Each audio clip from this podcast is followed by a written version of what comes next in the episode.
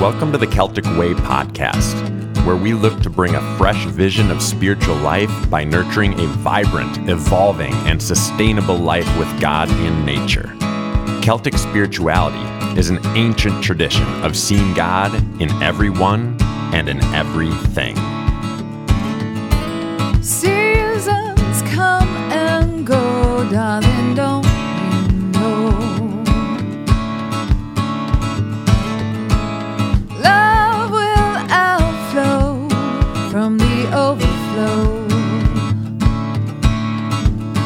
Welcome to the Celtic Way podcast. I'm Matt Kinzera here, as always, with creative director of Celtic Way and one of the best humans in the world, Scott Jenkins. And super excited today because, Scott, it's not, people don't just have to listen to you and I talk. We have a guest today, and our guest is Krystal Tucker, who works with Bridge of Hope.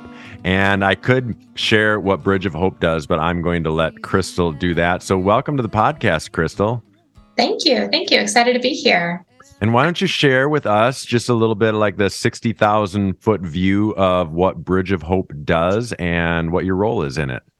Absolutely. Uh, so, Bridge of Hope uh, is a nonprofit.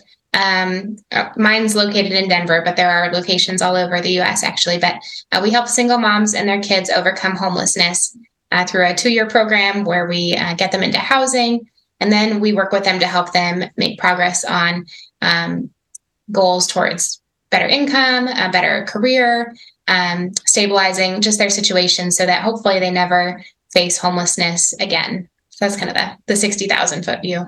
I'm the program manager, uh, so I oversee the program, uh, making sure that um, we're bringing families in and g- giving them great service. I support our case management team; those are social workers that work with with each of the families.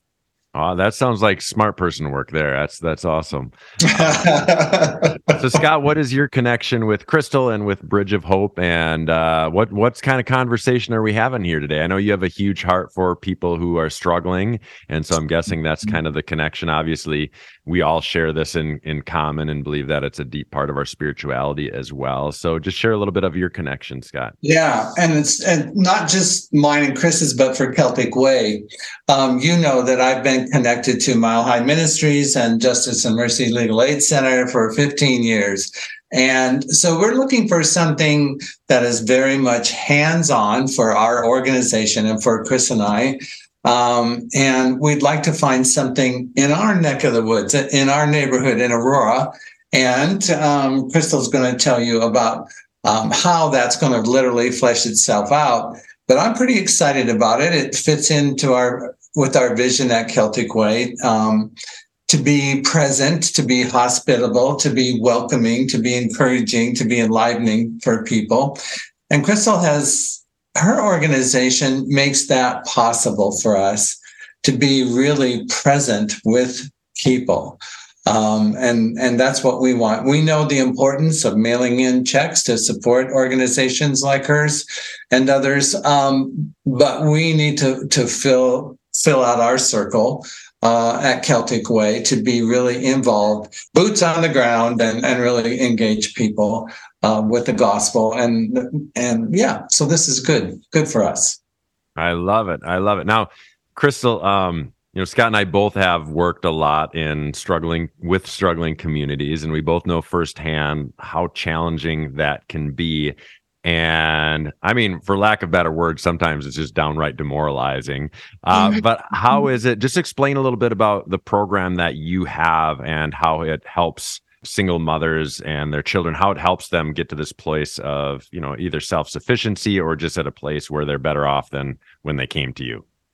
Absolutely. Yeah. So, I mean, they all, um, every family comes in with a unique situation. Um, and so the first thing that we do is um, really assess what are those areas of um, instability for them. Um, and then, depending on what those are, we really try to lean in and help the families create some really aggressive goals towards making permanent change in their lives. Um, for a lot of these women, they've grown up in this too. Like they've they've always kind of faced some instability, even as um, children growing up, and so it's a huge shift for them in their mindset, uh, in their emotions. Um, oftentimes, there's a big mental health component that we bring in, um, really encouraging families to um, face whatever those struggles are head on um, and really make some change. So for a lot of them, that can be um, some really intense, like financial work, uh, sitting down and meeting with a financial coach to work out um, not just their um, their debts and increasing income, but also, you know, how do they see money and how does that affect the way that they spend it? Um, there's often emotion tied with uh, with money, and so um, that's a, a huge piece for them. Um, another big piece is repairing relationships. So a lot of these um, women, through their life experience, have just learned that they need to just do things on their own because people have let them down, whether that's um, ex partners or even their family members or friends. Um, you don't end up facing homelessness as a, a single mom um, without some challenging relationships in the past. And so, um, a big piece of our work is helping them learn to trust again, learn to ask for help, um, while also still doing, you know, work themselves um, for sure. But um, letting them know it's okay to reach out. And that's actually a big component of our program that I haven't um, talked about yet is that um, in addition to the kind of professional support they receive from social workers who you know are on staff at our program um, we pair every family in our program with a group of people from a christian faith community uh, for the whole two years that they're in our program.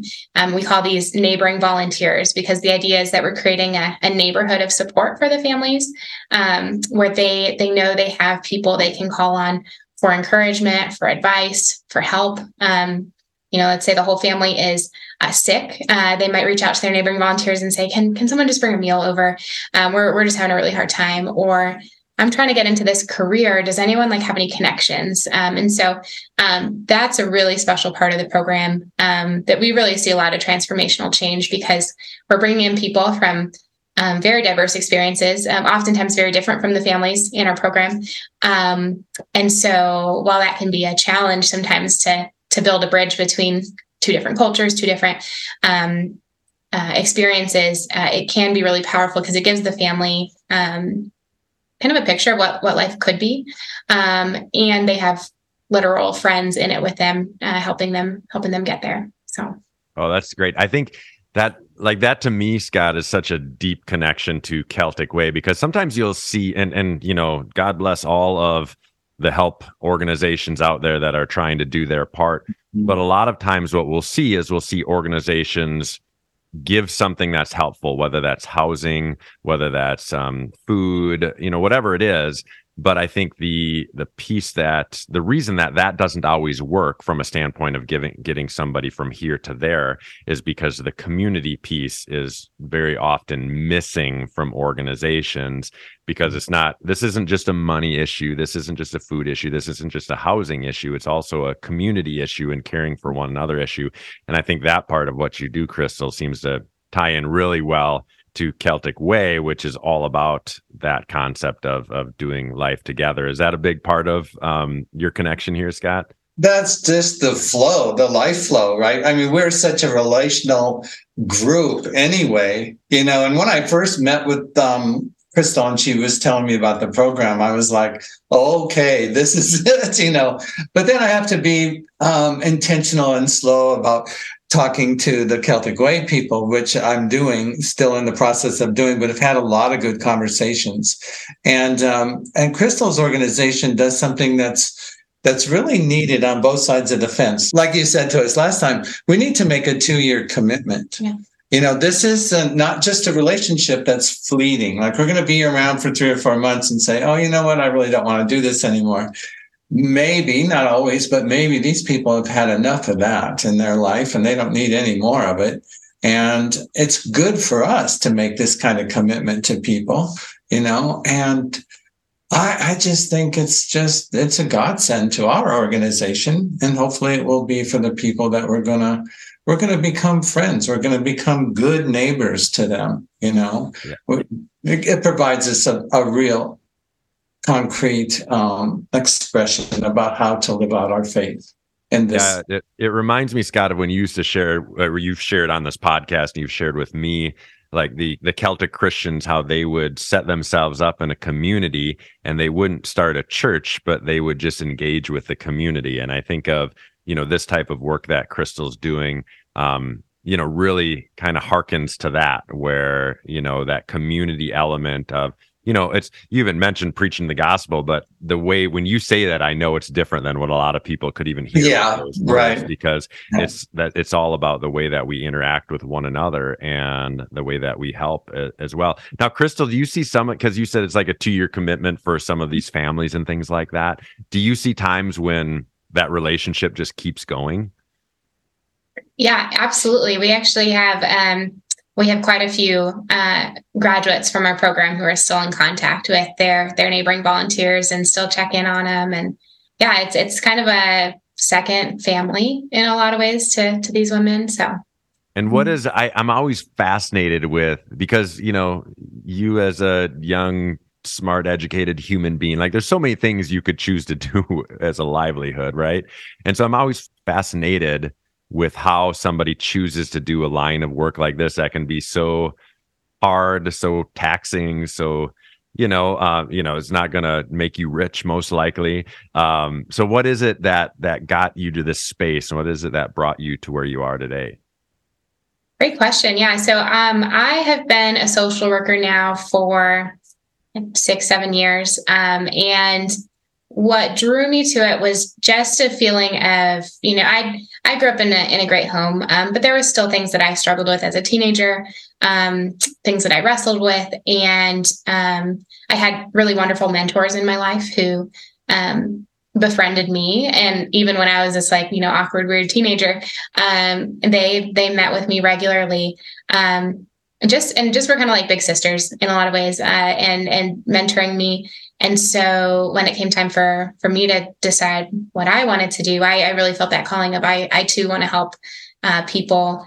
Um, I want to step into their lives and help them um, get to a better place. And so, yeah, I, I actually um, was a school social worker for a while, um, and then I uh, worked for a, a, nonprofit that did like a leadership program for teenagers. And so now now I'm here and, and just really um, yeah, it's been a whole different experience working with adults uh, versus working with kids. Um, more challenging in a lot of ways, but then also um, pretty rewarding too, because I think it means it means a lot when someone who's been living a certain way for 20, 30, 40 years um, makes a change and you get to be a part of that.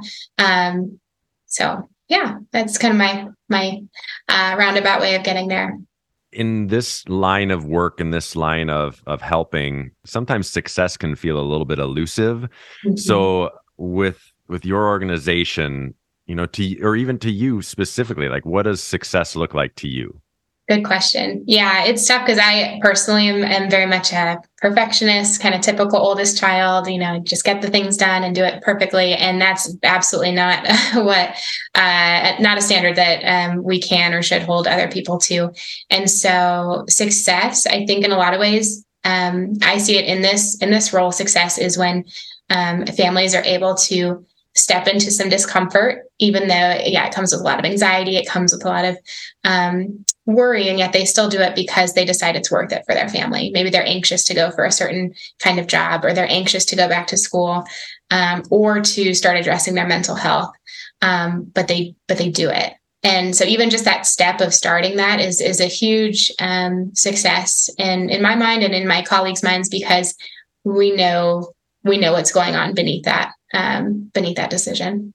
Scott, share a little bit, like from a historical standpoint, how like this type of work and Celtic spirituality are connected.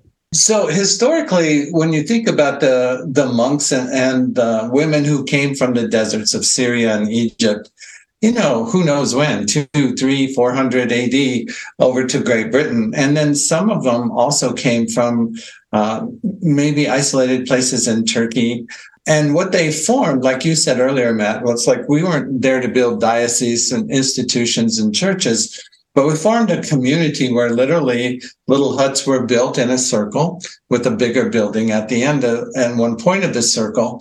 And, and they concentrated on their work of raising crops and raising sheep, goats, cattle, whatever they had. And they would let the village kind of come to them and there would be this interface of helping. Like they would teach the village better ways about how to grow crops and raise animals, and they would share their goods. Uh, and it was very much relational and mutual in terms of benefit. And I, I see that all over this. You know, a lot of people will say, "Oh, you're going to help these people over in this apartment, whatever." And this is a this is a two way street here because we're going to learn, we're going to grow. There'll be this interchange that goes back and forth, and hopefully the relationship will deepen and broaden, and uh, and will become a really good, good, healthy relationship. This is the history of the Celtic movement right here. Really, what what the Bridge of Hope is providing us is the the rounding out the expression of Celtic way, because this is what Celtic people have always done you know, we will help and we will listen and we will benefit. And when and if the people want to hear about our faith journey, we'll be happy to share in a very natural, uh, developing rhythm. We're not here to impose anything on them, um, except, you know, to just be present and to listen well and to grow this relationship together. Historically, we find this this very thing that we're presented with has been such a part of the Celtic tradition, no matter where the Celtic people were located in the world. It's in their DNA. I think, you know, it's very easy to see in the Gospels how much time Jesus spent being with and being available and vulnerable to people.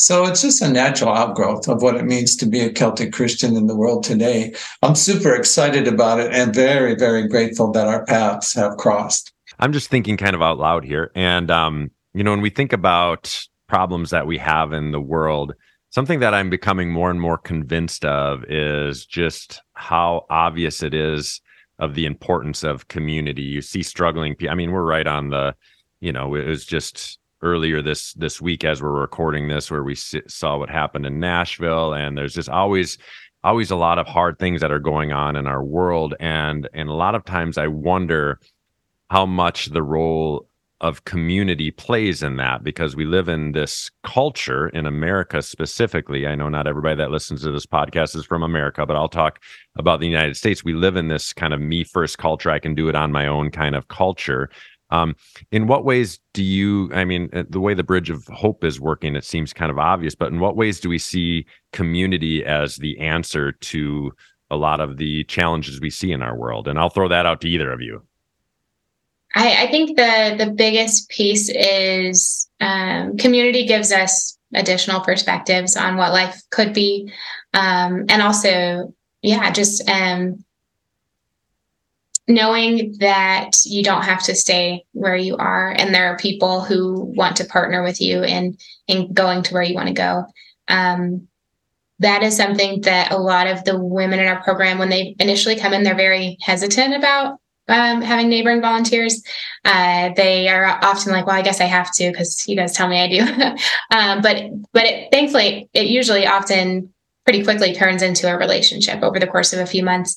Um, and like one of the the most special things I've seen was uh, we have a, a, young mom in our program uh, who has two two young kids, and she she made the decision to um, to move out of state to start a new life um, with her two young ones. She's working super hard, um, but she doesn't ask for help, um, and she and she feels like this is just this is just what what life is. I, I can't take time off. I can't have fun. I just have to to hustle and grind. And, and there's definitely an element of truth to that for this stage of life, but also um, her group of volunteers, um, there's actually a number of them who have children her same age.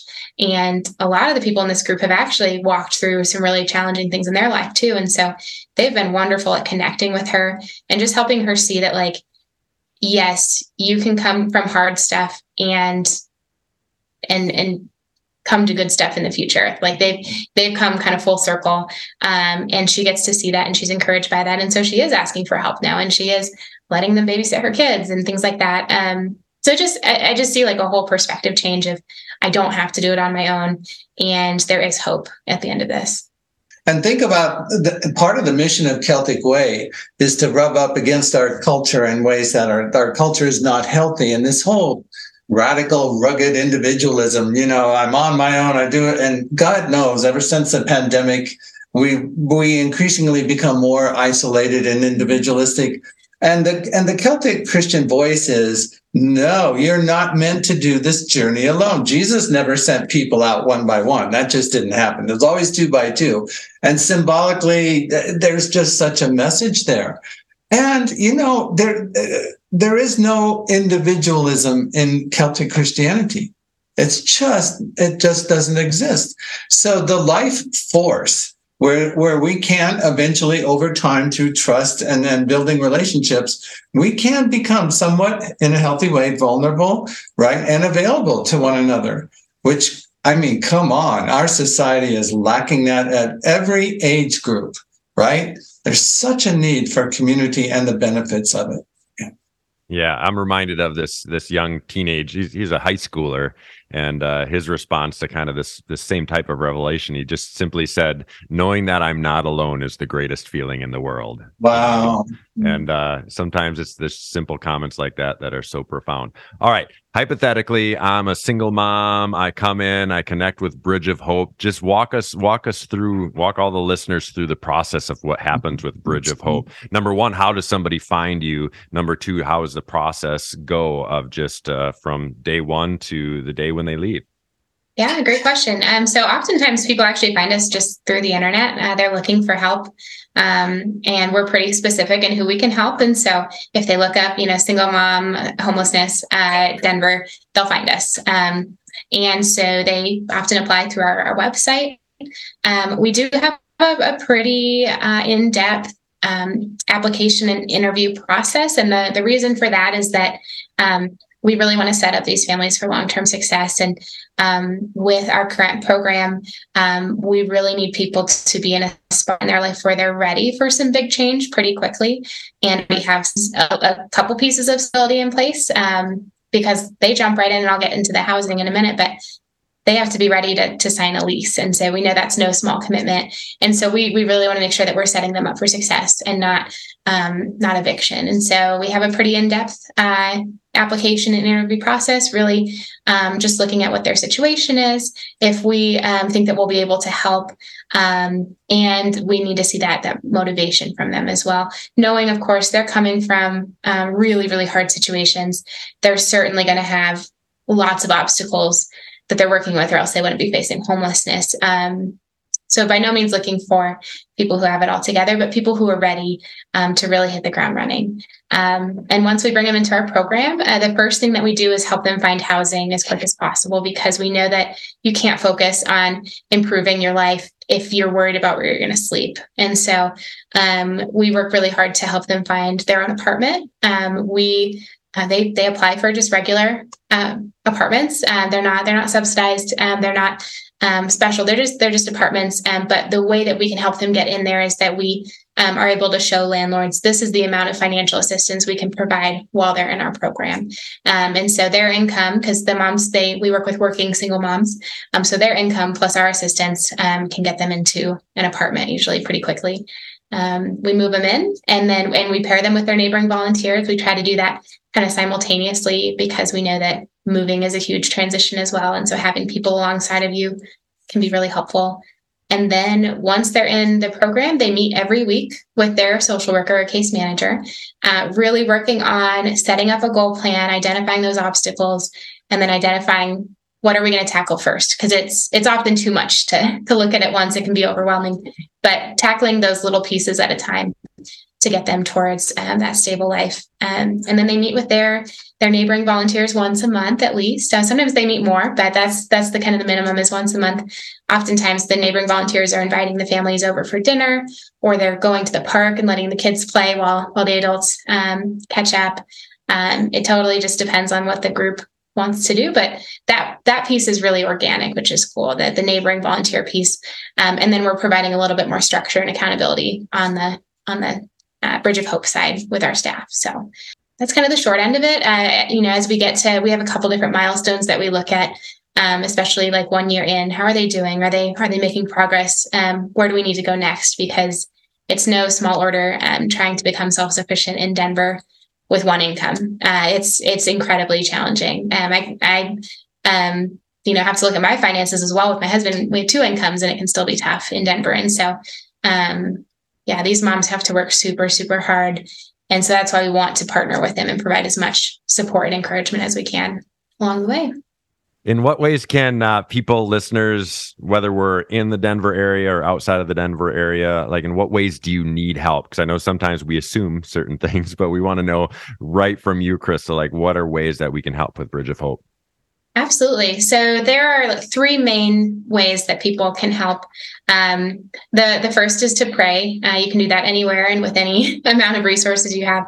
Uh, we need a lot of prayer because, like I said, it's not easy for these families to navigate this. Oftentimes, we come up against some huge, huge obstacles. Even like sadly we find that in the first six months like the families get housed. It's so exciting. It's so great. And then life just smacks them. Uh, they might get in a car accident. They might lose a job. They might um, have a huge health issue come up. And and that can be really disheartening for them and also threatening um, their their stability. And so we just need a lot of prayer for these families.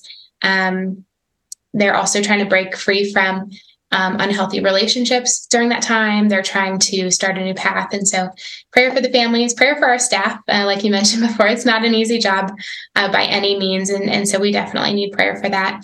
Um, yeah, and then just prayer for opportunities to open up for the families as well. So, prayers, prayer is something anybody can do. Um, obviously, the the uh, other big thing that people can do is is uh, support us financially. We are 100% donor funded, and so uh, all of the assistance that we provide families, on average, we provide. I think it's about $1,200 a month on average that we provide to a family. Um, we don't provide a flat fee and i can get into all the details. We we base it on their current situation.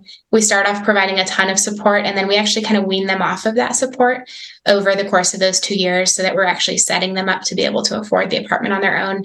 Um, but we provide we provide a lot of financial assistance and so um, if anyone has uh, the means to help with that it's it's uh, a huge blessing because it allows us to provide more support to families. Uh, we also help families get into cars. Uh, we have a partnership with an automotive program here in Denver that um, specifically works with single moms, and so um, we do need some funds to help make that happen. Um, yeah, uh, so uh, financially assisting is a huge piece. Um, if people want to go to our website, they can go to bridgeofhopedenver.org um, to see uh, how to give there.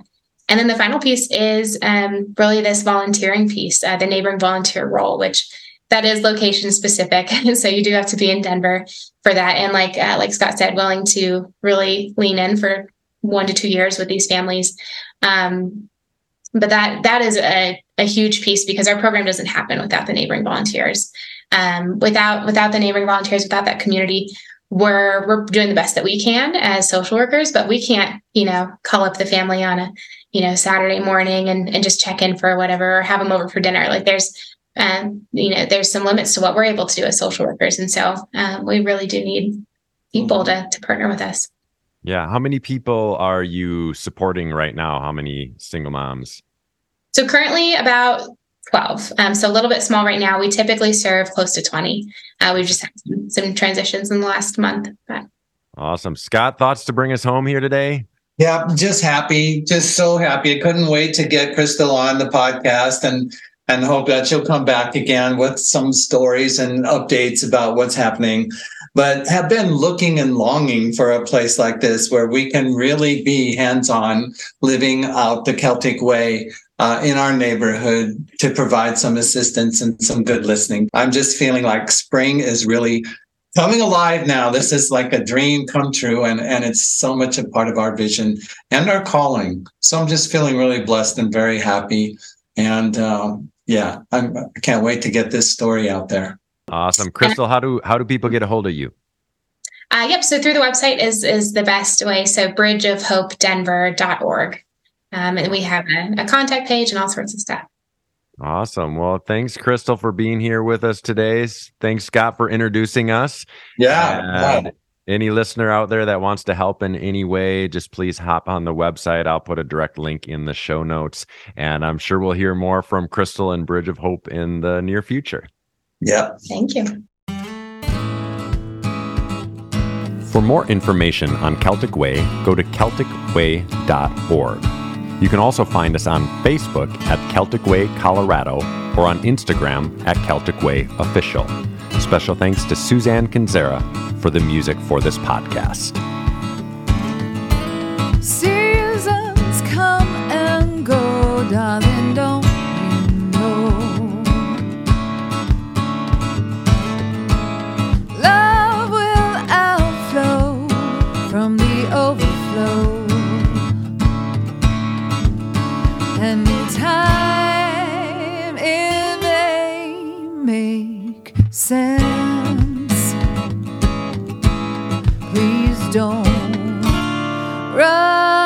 Please